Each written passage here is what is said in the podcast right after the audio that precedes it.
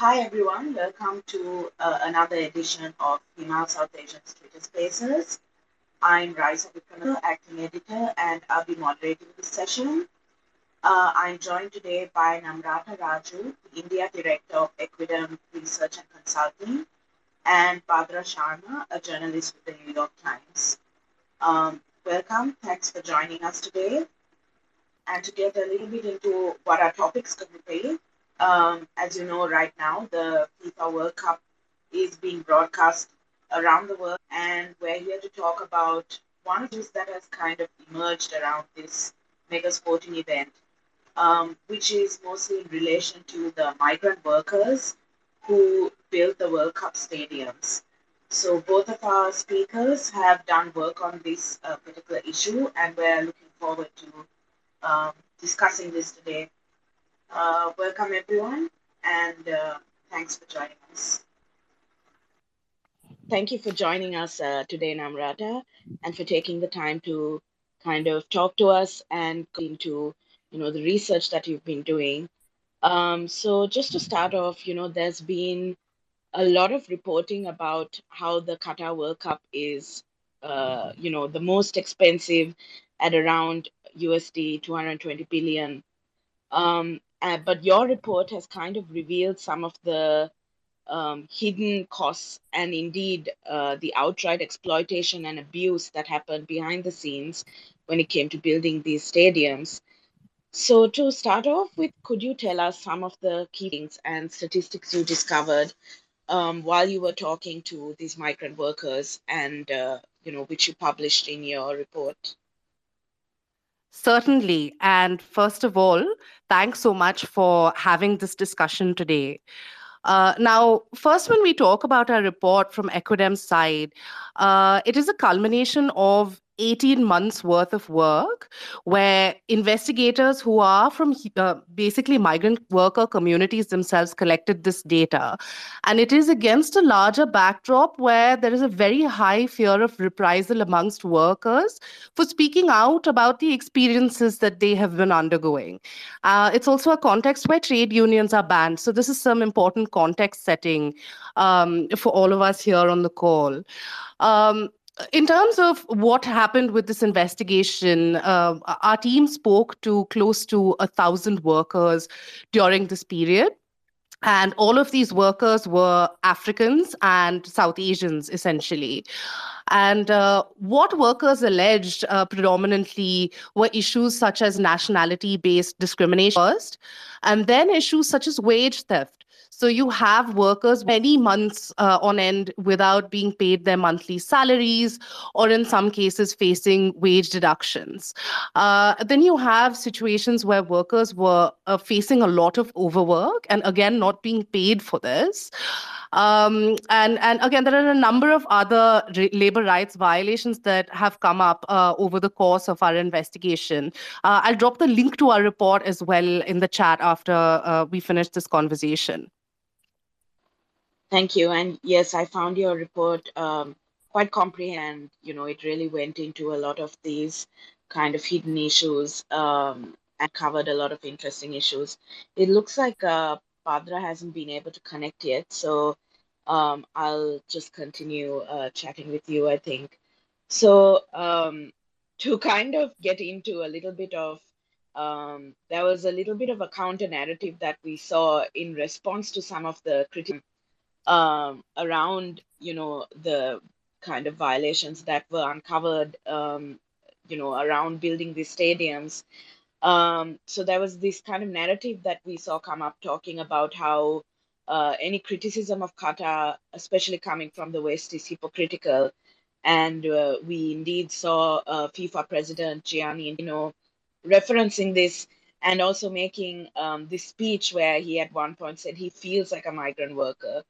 Um, so I'm curious to know, you know, as someone who has worked and researched on migrant workers in the South Asian region, what are your thoughts on this? And um, you know, what, there's there's even been some media reporting talking about how holding the World Cup is going to help unpack colonial myths. So, in that context, what what are your thoughts on that? Thanks so much, Raisa. I think that's an excellent question. Uh, so there's a lot to unpack here. Uh, the first, though, uh, since you brought up um, uh, Mr. Infantino's comments, I think actually it's quite appalling. So, to be quite direct about it, I think it's a slap in the face of every migrant worker who's South Asian or African who has worked in those stadiums. So, if Mr. Infantino really knows what it means to be a migrant worker, then I assume he has been in situations where he hasn't been paid for months on end uh, or he has been in situations where he's worked in extreme heat and then hasn't had access to water right like uh, this is a context where workers have faced very egregious labor rights violations. So that's the first thing. And uh, to speak of this in such a flippant manner, whether it is in terms of migrant workers or any of the other minority groups that he alluded to, is nothing short of appalling. Um, even when he re- he alluded to the LGBTQ plus community, uh, there are plenty of LGBTQ plus people from both the Khalij and the larger Middle East who have been fighting for their rights for many decades now, right? Like so. Uh, uh I was actually personally incensed when I heard some of these comments as well. Uh, and one of the things to add to this is, uh, uh, in addition to everything else, uh, there have been a lot of critiques, not just coming from uh, Western human rights groups, a lot of actors from across the global South who are human rights actors, including organizations like Equidem, have been raising this issue. So if he talks about a mindset, is he looking to recolonize this narrative? Because we all come from countries which know what it means to have been colonized and are still in the process of decolonizing ourselves in some ways right? Like so uh, this is one whole segment of it. The other aspect of it is um, if you are how the western media has covered it. And i do think that that is an interesting perspective. Uh, one of the things again that worried me is if you for example look at the lgbtq plus issue people have often alluded to the fans who are going in to visit qatar but what about the Qataris who have been there again? Uh, or do people think that there are no queer, queer, queer folk in Qatar? And again, so I think that it is important to remember that uh, rights violations are rights violations no matter where they are in the world. So uh, whether it is Infantino or the Qatari authorities, they can't fob off rights violations that we have uncovered, uh, Equidem has uncovered in this massive investigation, just by uh, you know crying crying wolf in, in this situation. It's it's quite inexcusable. Uh, and one last point I wanted to add is that look, Qatar has indeed put reforms in place which is which is something to be applauded. So ever since the 2017 ILO Qatar technical cooperation agreement there have been a raft of reforms that have been introduced. But the these remain on paper. We see um, so many workers facing as i said whether it's wage theft or whether it is overwork or whether it is just simply working in conditions of extreme heat uh, and and not having uh, sufficient rest. These are the kind of uh, issues that workers have alleged. Thank you. Um, I agree. That was uh, quite a bizarre speech for me to see it turned up even on my um, my Instagram feed, and I thought it was quite bizarre. And the point that you made uh, right at the end, I think, uh, kind of leads neatly into the next question that I wanted to ask you, which is uh, precisely about the labor reforms which have been touted. Um, could you go a little bit more into what these, uh, you know, these improvements and these labor reforms are? And uh, you said that they are actually on paper, which is uh, exactly what I wanted to get into. Um, so yeah, could you go a little bit more into that? For talking about the kafala system, which I think you dealt with um, in your in your report. Thank you. So we talk about the kafala system. I think the important thing to first ask is what is the system so this system is essentially a sponsorship, a sponsorship system where you have the kafil or employer who's the sponsor of the worker and it is a two tier labor market where you have one set of laws and policies and frameworks which cater to workers who are nationals, and an entirely different set of these who cater to workers who are non nationals. Uh, now, this system, of course, exists uh, via various permutations and combinations of their own national laws in each of these different states in the larger Arab Gulf. Um, in the Qatari case, there have, um, and again, this is something to be applauded. There have been a lot of reforms, uh, especially since 20, 2018. And uh, some examples are um, one of the issues has been recruitment because workers have been paying these exorbitant recruitment fees. So, one is uh, setting up uh, Qatar visa centers to uh, regulate recruitment. The other is freeing up the requirement for uh, you know the worker to take permission from the employer before they change jobs. Uh, then still another is uh, establishing a non-discriminatory minimum wage. Uh, and and they've even passed some standards to prohibit outdoor work during extreme heat. So this is just a handful. There are many more reforms that have come into place but most unfortunately, what we saw in our report, what workers alleged, uh, was that uh, their experience is a far cry from the um, image that is being touted of reform. So, uh, on the one hand, and, and I do think that reform processes essentially have just to to simplify it basically they have two layers. The first layer is implementing policies and frameworks and ensuring those protections are there for workers. And then the second is actually having a governance system to make sure that that actually occurs in practice. So, uh, unfortunately, the second place is where we see the big loophole. Uh, one example is uh, there were workers in our report who alleged that. Um, uh, you know the companies all of these construction companies would move workers geographically away from any specific work site when they knew that the fifa inspection committees were to be visiting that day. So essentially bus them they would move them away elsewhere. And uh, it's like essentially literally placing a physical barrier between workers and being able to use uh, whatever mechanisms there are in place. Uh, and this includes the Qatari royal family's HBK group, um, which workers allege that where workers allege this happened. So it is some pretty serious stuff we're talking about here. You raised this point about um, discrimination based on nationality. Um, and I found that quite interesting because from what I could tell, there were certain there was a certain hierarchy within the workers and e- even indeed even between kind of South Asian workers, as far as I could tell. Um, could you lay out like how that what that hierarchy is and you know you know how it was decided which workers received kind of better treatment and why Sure, and, and thank you again. That's a really good question. So, uh, since I am uh, someone who has a sweet tooth, I'll talk a little bit about cake, but not to make light of this matter, right? So, uh, when you think of a cake which is tiered, uh, that's that's essentially what we're talking about when it comes to nationality-based discrimination. So within this tiered cake, people who are at the bottom uh, are the ones who are treated the worst, and the people at the top are the ones who are treated better. Now, uh, and this is uh, uh, on the one hand, you have a set of laws and frameworks and all of that, which allows for this to happen, which is what I was saying Qatar has been reforming. And then the second is you have actual practices that have been in place for a very long time now. Uh, this has been happening since the influx of migrants, uh, and for example, from South Asia into the region since the oil boom of the 1970s, 1980s, right? So uh, now the way this pans out can be in different types of things.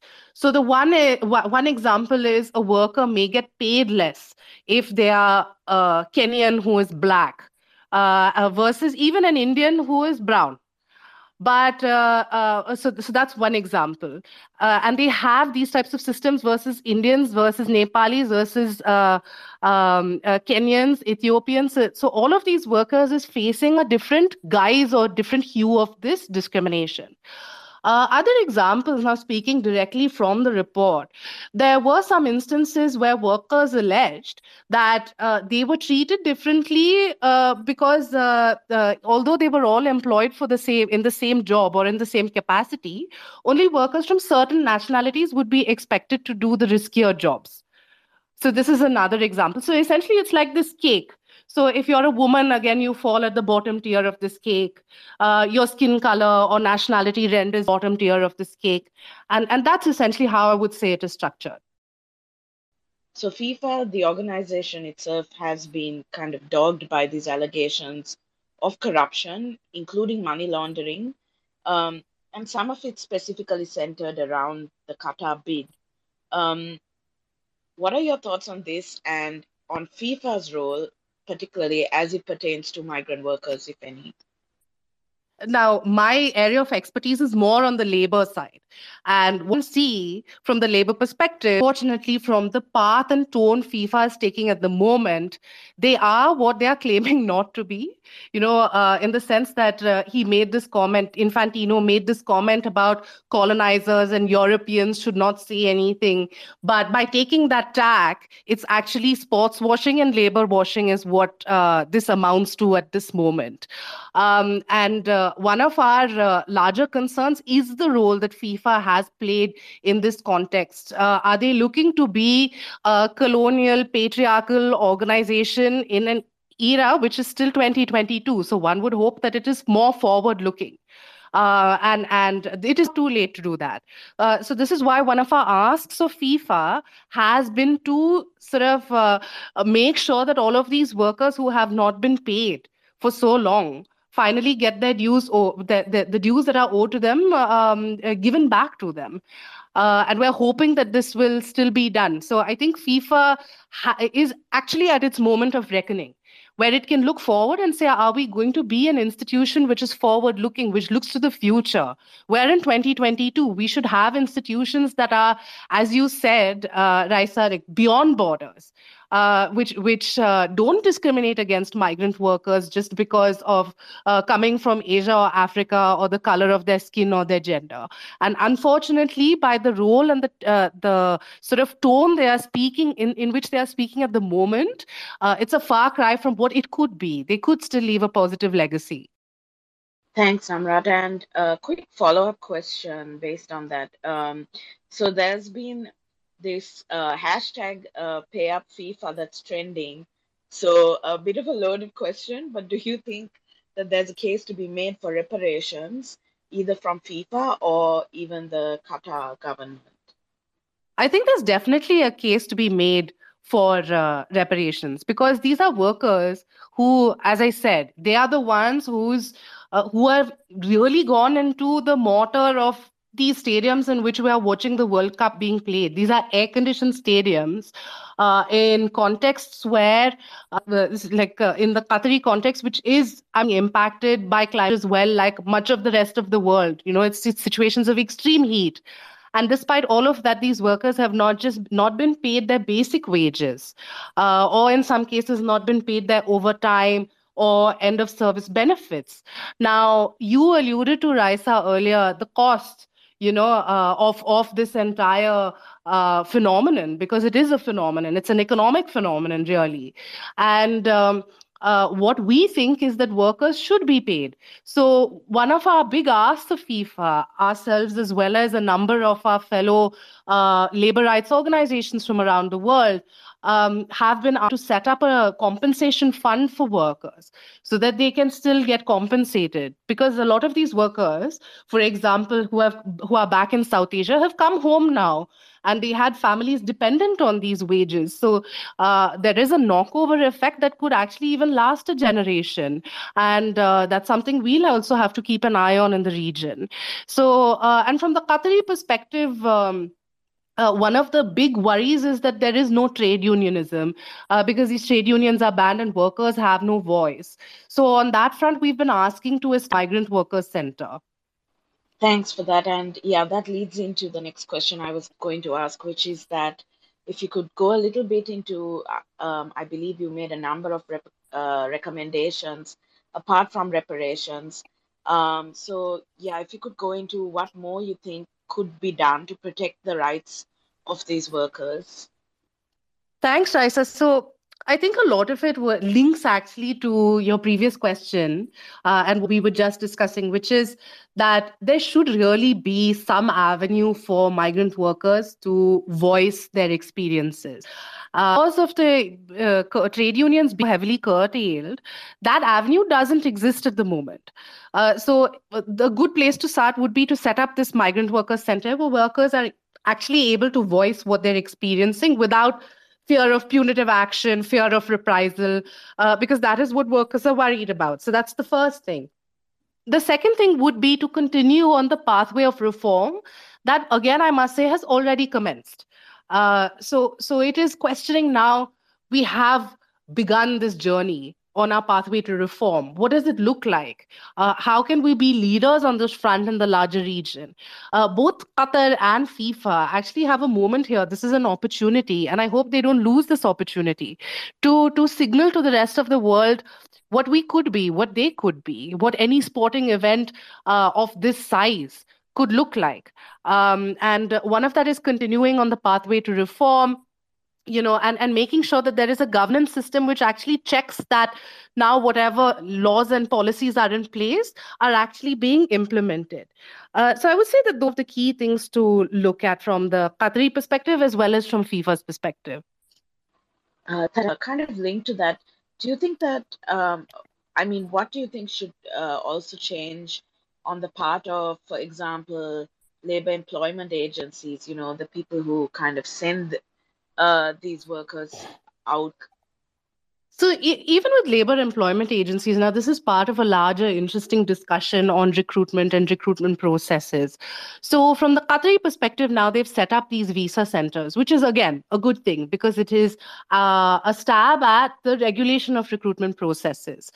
Now i think that what we need to keep doing is working on this right? Like what com- uh, also thinking about what are the different stakeholders in this larger uh, in this larger picture. So one of the stakeholders is of course companies. So we also need to hold companies accountable for recruitment processes.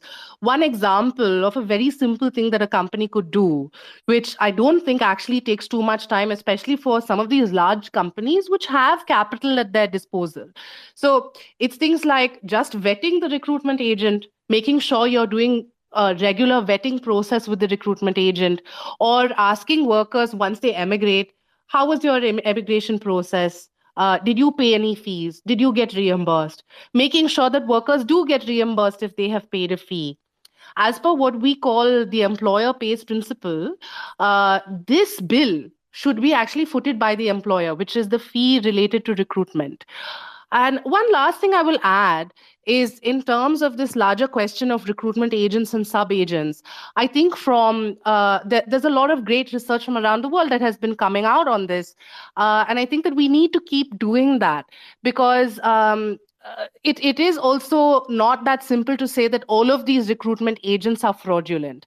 There are many who are, but then there are also many who are actually sort of forming this or playing this essential migrant workers uh, to help them go overseas in search for, uh, in search of a better future, in search of, uh, you know, essentially better wages and uh, better livelihoods.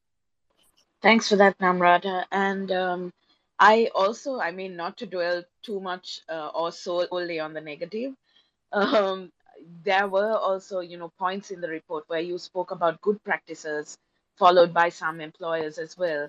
Um, but I was curious to kind of know um, why the experiences of workers were so different in the different work sites. And just out of curiosity, with the uh, what were some of the kind of measures that employers kind of prioritized and were you know the of the one that did implement good practices Thank you. So, this is an important point to raise as well.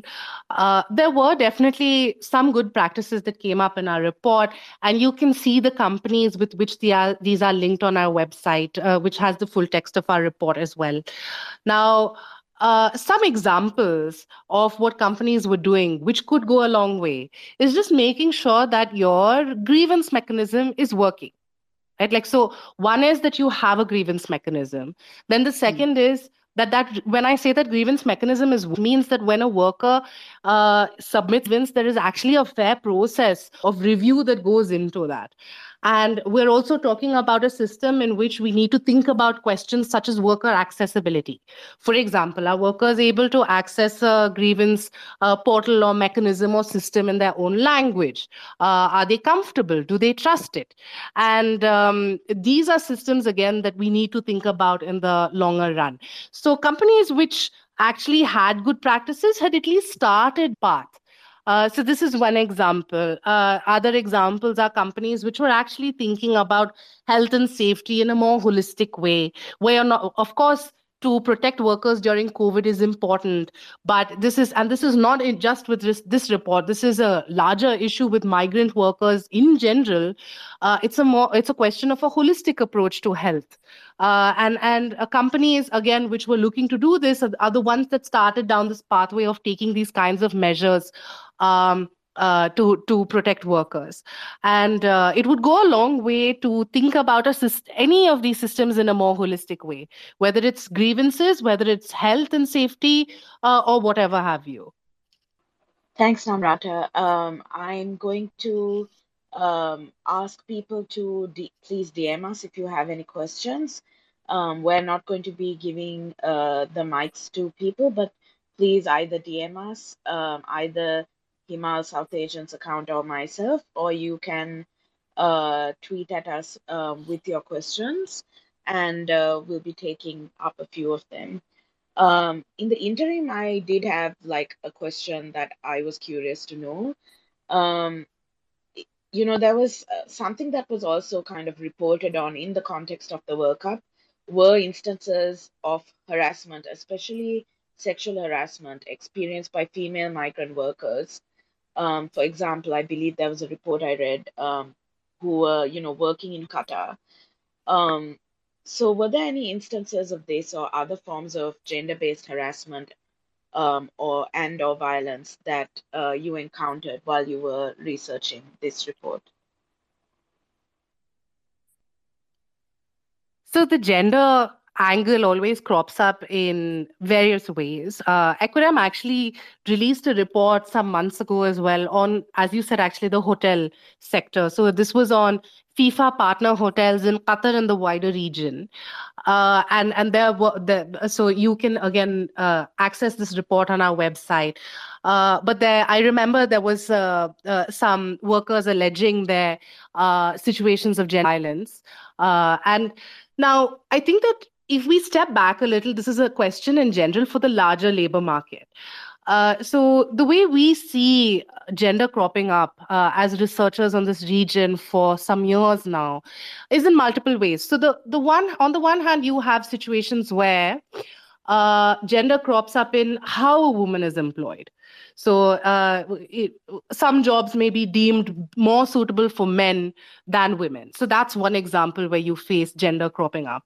Then you have situations, of course, as you were alluding to, Raisa, where uh, this actually comes uh, in, into the form of it takes the guise of women experiencing different forms of violence actually it could be physical it could be verbal it could be sexual and um, there are definitely cases where women experience that and report that. There are so many reports, not just in these sectors that we're talking about right now, for example, in hospitality, but it even comes up in cases of domestic work, for instance. And again, there's a lot of work being done on this, where you see the line between a woman's workplace uh, and her home essentially being blurred.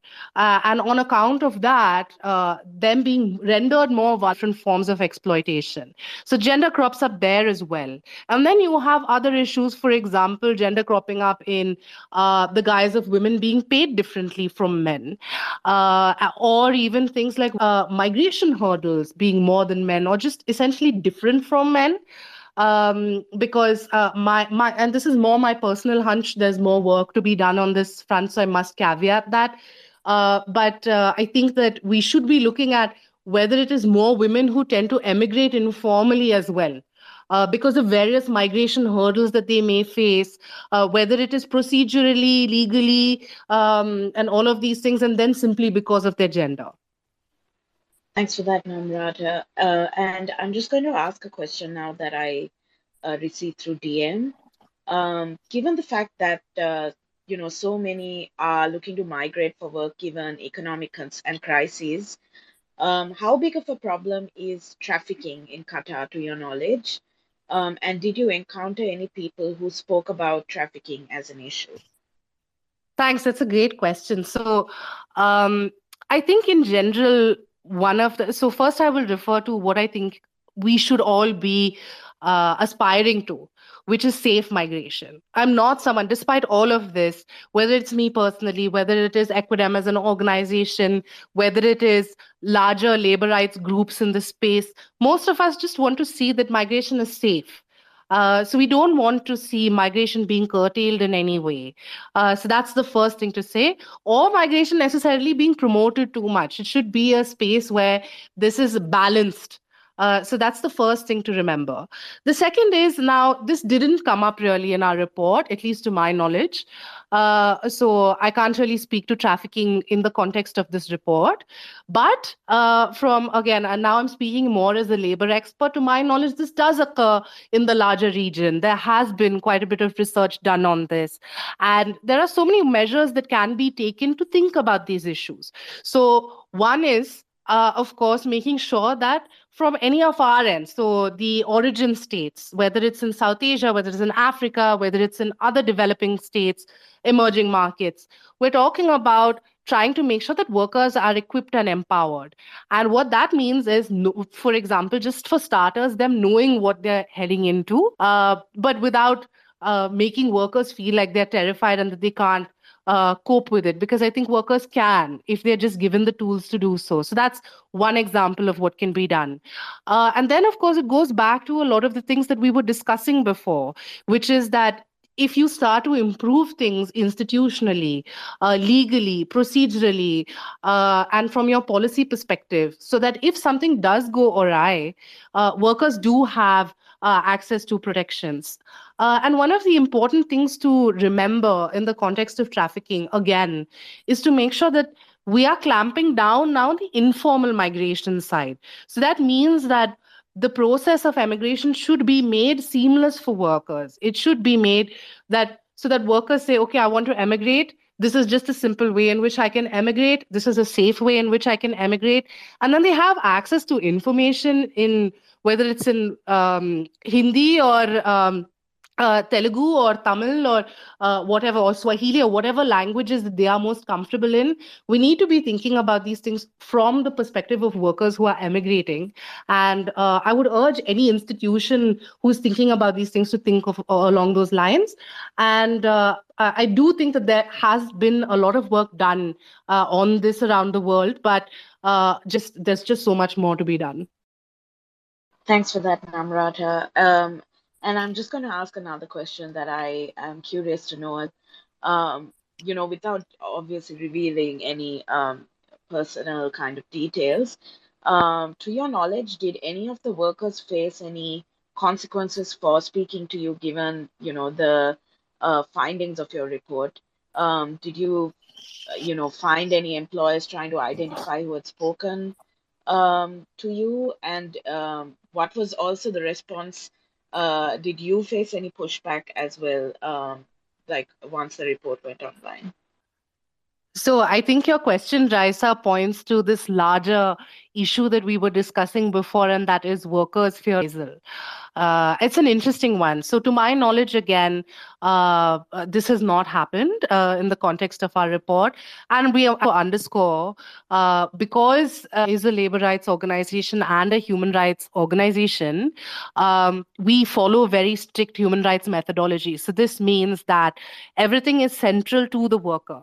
So, we take a worker first approach to any of this work. and um, obviously, unless there are certain cases where there are public facing whistleblowers, uh, all of the workers uh, have their identities protected. And uh, we made sure that this was always the case.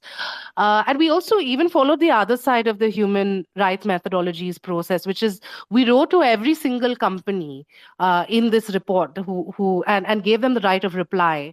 Uh, and if I recall correctly, there are about four companies who responded denying the allegations. And you can see uh, all of their responses in detail uh, on our website. So uh, I mean, I do think that this is an important question, though, because workers are operating in this larger uh, system where they have no avenue to voice what they're going through. I think the important thing to underscore here as well, Raisa, is that some of these workers now uh, are under sort of two levels of surveillance that they're grappling with. So, one is from the perspective of fearing punitive action for speaking out from the Qatari authorities, and then the second is from their employers. And uh, uh, I do think that over the course of this investigation, workers have uh, been worried about, uh, uh, you know, this uh, even pushback from their employers in terms of, for example, heightened surveillance even from employer levels. Thanks for that, Namrata. And yeah, I mean, I was also just curious about that. And of course, I know that there's definitely ways to kind of protect uh, people. And I'm glad to hear that uh, there wasn't uh, repercussions in that sense. Um, I have like received another uh, question as well, um, and it's about safety hazards.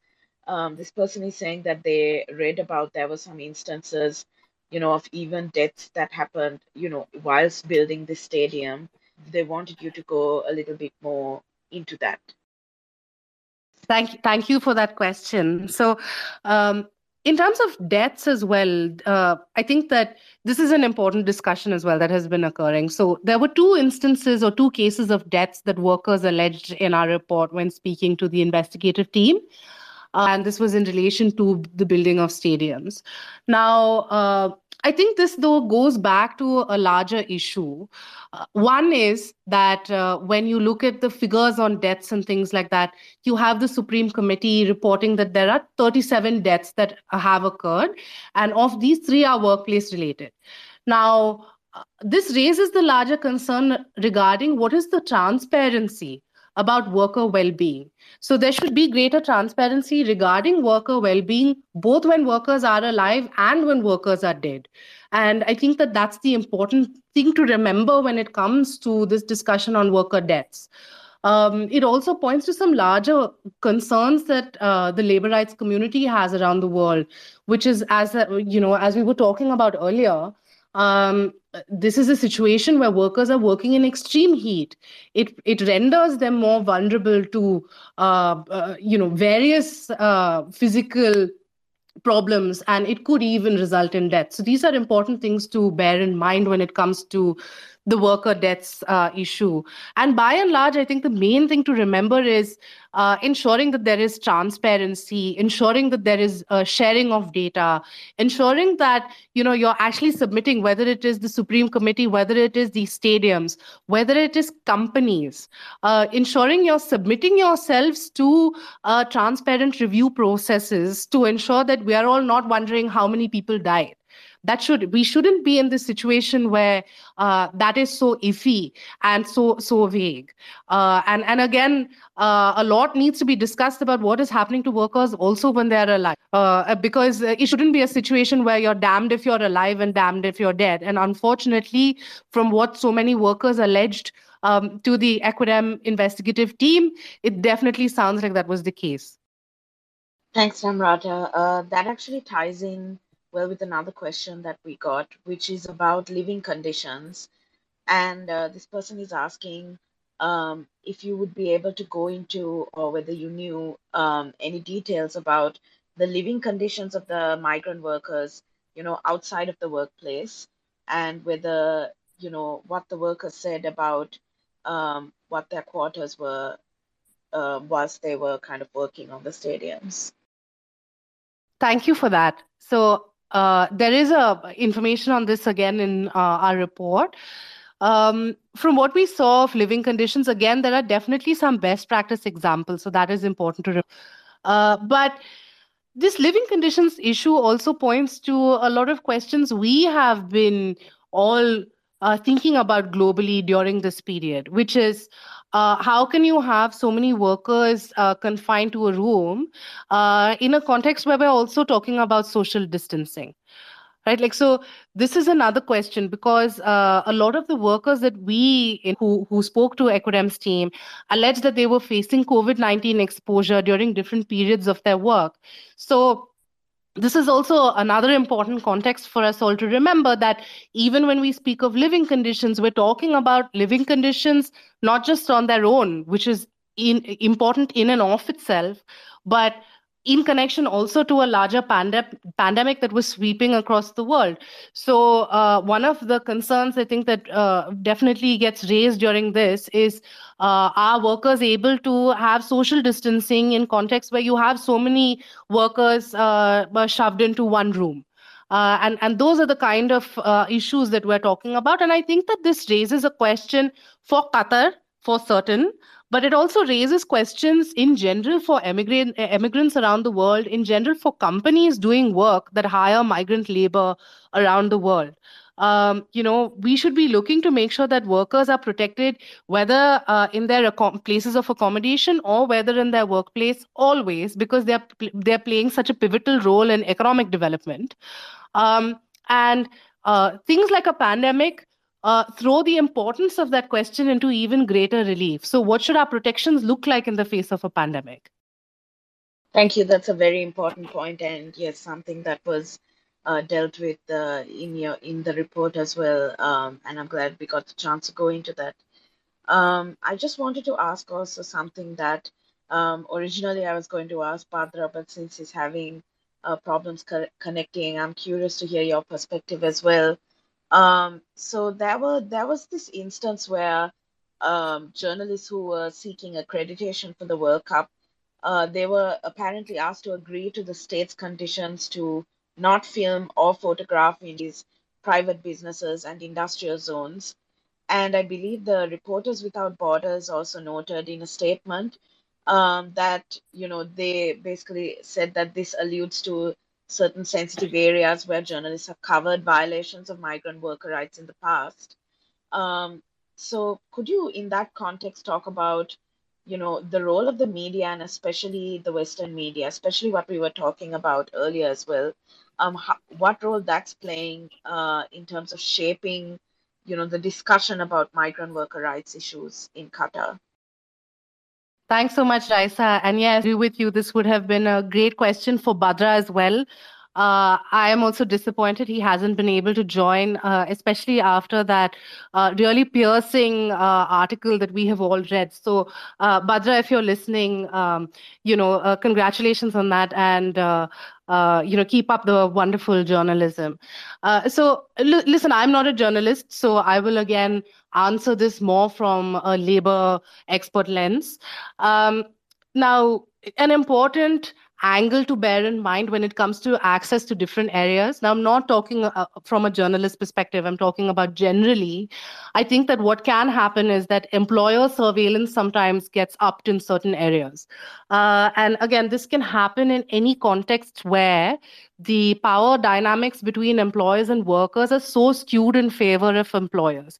So, one of the things I have personally been concerned during this pandemic, and I really hope that the world looks to change and Qatar looks to change, is uh, things like migrant workers' phones being taken away. Uh, to caveat, I'm not talking now about our report. I'm just saying this in general because Equidem works on Qatar and the larger region in general. We work on migration in general. And one of the worrying trends we have seen is these workers who, who are such an important cog in um, the economies of so many countries around the world are being placed under uh, you know there is there are attempts by employers to control them. So in in such cases access to uh, worker camps and things like that becomes even more difficult. So that's one thing that i want to highlight there uh, the second thing uh, to highlight, you were talking about the media, uh, and I'm not sure, Raisa, if this goes to your point, feel free to jump in um, uh, after I'm uh, done responding, which is that from what I perceive is that first, there are goods and bads. So, on the one hand, I see there has been a lot of reporting from Western media, which frankly I don't think is particularly well informed. Uh, I don't think uh, it, it, it makes sense to, uh, I don't know, paint cartoons of uh, people from around the Arab world in a distasteful manner. Uh, I mean, as someone who I, I, am very much South Asian, but the Khalij was home for a very long time. So, in some of this Western media does not understand what migration means Migration does not mean you adopt one identity. Migration means that you have many identities and you should be allowed to embrace them all. Right. And I unfortunately I don't see that happening. So I am disappointed by a lot of the media coverage. Um, on the flip side, I have seen a lot of uh, journalists trying to be more informed from wherever they are in the world, including the West. And those are the things that are extremely heartening to see. Uh, so I see this mix of things when it comes from the when it comes to the media. But one of the things again I would urge you know, whether it is the Qatari authorities or whether it is FIFA and Mr. Infantino commenting about Europeans, I wish he would look at some of the coverage from around the global south. Uh, because there are actors from around the global south, and I wonder if it is his bias that results in him listening to only what the Western media is saying. Perhaps he could pick up some of what the media is saying from our parts of the world too. yeah, I fully agree. And um, just to add to what you're saying, from what I saw as well, there were some quite uh, bizarre reports uh, kind of coming out. Um, I remember there was one in particular which was talking about. Um, I mean, not to say that there's that it's not true, but it was kind of saying that uh, former kind of migrant workers who built the stadiums are now uh, watching the match uh, and enjoying football. And that's not to say that people can't enjoy football, of course, and that wasn't a thing. Um, but I mean, even something that Bhadra noted in his report is that, uh, you know, economic concerns took such central kind of prominence, and for um, at least a lot of the reports, you know, that took central focus. So to instead have a report which was uh, just kind of a very kind of puff piece kind of thing, saying that uh, they are enjoying watching the match after building the stadium um, was a little bit bizarre for me to read. Um, but yeah, and um, I also find the one about how just having the uh, having the World Cup in Qatar is basically amount to decolonization, at least in the way it was framed. Uh, found it a little bizarre, um, and kind of in line with what uh, the FIFA chief was saying as well. Um, but as you said, I think it's uh, just just underscores the importance of uh, trying to kind of read uh, content more from the global south, which is more um, kind of aware of these kinds of issues, particularly since so many of the workers come from our uh, region. Um, so yeah, I think um, I have pretty much uh, completed all of the questions that uh, we had um, kind of planned to ask, as well as a couple of uh, questions from people who are listening as well. Um, so I think we can uh, wind up now. Um, but um, just wanted to thank everybody, including Bhadra, for listening. Um, Bhadra, we're really sorry you couldn't uh, join and speak because we really would have loved to get more into detail about your report for the New York Times, um, particularly, you know, for example, uh, the points you raised on worker deaths and on uh, kind of how migrant workers kind of contribute to the economy and something that's very relevant to Sri Lanka as well. Um, so, but thank you for listening throughout, and um, thank you to everybody who joined and listened. Um, do kind of follow um, our website, himalmag.com, um, to follow our work. Um, we'll probably upload uh, this space as well um, in the following week. Um, thank you, uh, for joining us, and thank you, Namrat, for joining us, and Bhadra as well. Uh, good night, everyone.